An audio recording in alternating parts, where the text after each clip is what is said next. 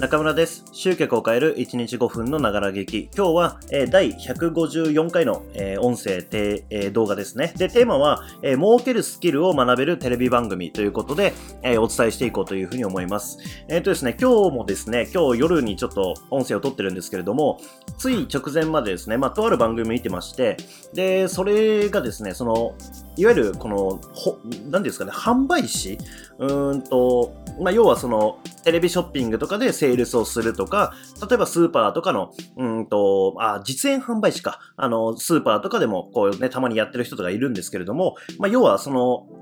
リアルタイムセールスをする人ですね。あの、何か実演を、実演販売をするということで、こう、やっている人たちが、こういて、まあ何人かをこう集めて、じゃあそれのうち、この2週間で誰がこう売り上げが高いんだみたいな、えー競争をね、しているっていうのをこうちょっと見ました。で、それを見ていて思ったのが、えっ、と、まあ、やっぱりね、その僕たちってこう、物を売るっていうのが最終的にはこう、売り上げを作る、えータイミングじゃないですか。で、あの、いわゆるこう、マーケティングの世界で言うと、あの、まあ、優れたマーケティングはセールスを不要にするっていう、こう、ドラッカーの言葉があるんですけれども、まあ、それをこう、盲信してというか、あの、理想をね、あの、セールスをしないでも売れていくっていう理想を掲げすぎていて、うん、なんかこう甘い言葉にね、こう踊らされている人もいるんですよね。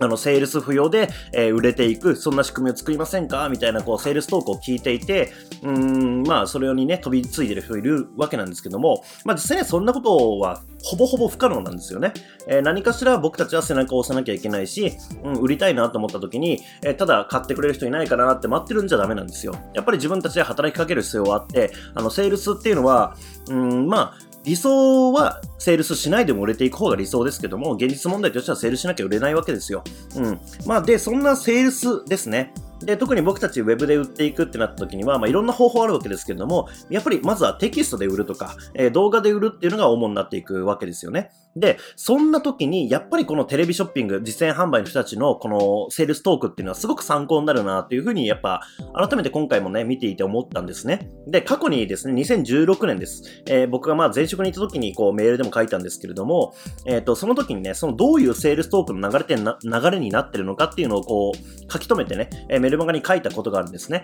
で、まあ、ちょうど今日、その実践販売のやつを久々久々に見たので、えーその流れをちょっと紹介したいなというふうに思います。まあ、これってセールストークなわけですけれども、基本的にはそれを、セールストークを紙に書き起こしたものがセールスレターになっていて、じゃあそのセールスレターで書くような流れを、また動画で話すっていうもの、まあ、もともとセールストークですからね、えー動画で話せばまた売れるトークになっていくっていう話なので、やっぱりこの流れっていうのは売れる流れになってるわけですね。まあ、それをちょっとシェアしたいなと思って今日のテーマです。で、まあ、早速ですけれども、ちょっと内容に入っていきますが、えーまず最初ですね、あのーまず最初は、えーよく、えテレビショッピングで起き起きている流れっていうのは何かっていうと、え再現 VTR とかを使った悩みへの訴求です。えこれはまあ大げさにね、コーヒー、コーヒーをこぼしたりとか、えなんか油がね、盛大にこう跳ねていて、そのキッチンの周りが汚れているとか、おばあちゃんがね、立ち上がる時に膝が痛いって言って、こう、あいたたたみたいになっている再現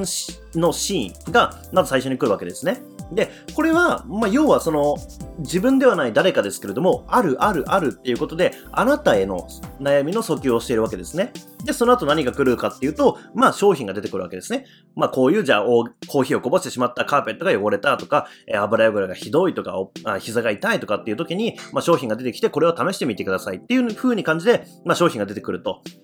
で、その次に何が起きるかっていうと、じゃあその商品を使うと何が起きるかっていうことで、例えば、フライパンの焦げ付きがみるみる落ちていくとか、あの、なんかね、その、なんですかね、その換気扇の、こう、羽を、こう、シュッシュッシュッってやっただけで、こう、30分置きましたってだけで、こう、水で流したらもう綺麗になるとかっていう、まあ、商品のデモが、えー行われるわけですね。じゃあその、えーデモを見した後に、じゃあ実際にそれを試した人はっていうことで、購入者の声を動画で流していて、そしてその次、えーまあその商品をじゃあ、まあ、こんだけ効果がある商品だけれども、じゃあいくらでしょうかっていうことで実際の商品の価格が出てくるわけですね。で、まあその時に最初に出てくる価格っていうのは実際に売る価格ではなくて、まあ定価だったらこうですよっていう価格が出てくるわけですね。あの実売ではなくて、まあ本体の、まあ本来の価格。で、その後に出てくるのは理由とともに値下げをするわけです。まあ今回の200セットに限りとか、えーこの放送があってから30分以内に限りっていうことで、こう値下げが来る。そして、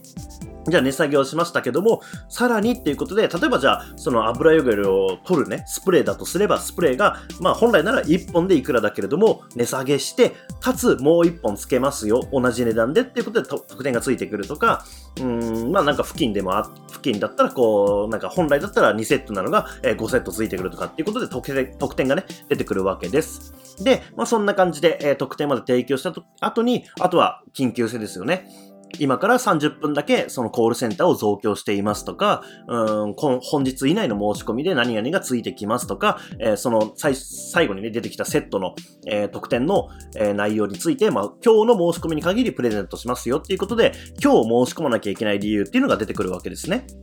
改めて言いますけれども、まず悩みへの訴求が始まって、商品が出てきて、じゃあ商品のデモが出て、そしてお客様の声、その次は、えー、本来の価格のプレゼンが来て、で、理由とともに値下げをされて、で、特典が出てきて、さらに最後には緊急性で今申し込まなきゃいけない理由っていうのが出てくるわけですね。これって、あの、セールストークなわけですけれども、実際にはセールスレターも同じような流れで書いてるわけですよね。まあもちろんその前段部分っていう部分が、うんと映像を使えるのか、それともテキストで伝えなきゃいけないのかっていうことで、まあ結構ね、その差があるので、えー、まあセールスレターの場合はもっと前段の部分っていうのはもうちょっと長くなったりしますけどけれども、基本的な流れとしては一緒なんですね。特に、あの、商品の、うん、価格のプレゼンの部分。あの、商品がどれだけ優れてるかっていう部分が終わった後に、まあ、金額を出すわけですよね。で、その本来の金額からどんどん値下げもするし、どんどん得点もつくしっていうことで、こう、価格のプレゼンがあるわけですけれども、そのあたりっていうのはすごく参考になるし、同じ流れでセールスレター書いておけば、まあ、まず間違いない流れなんですよ。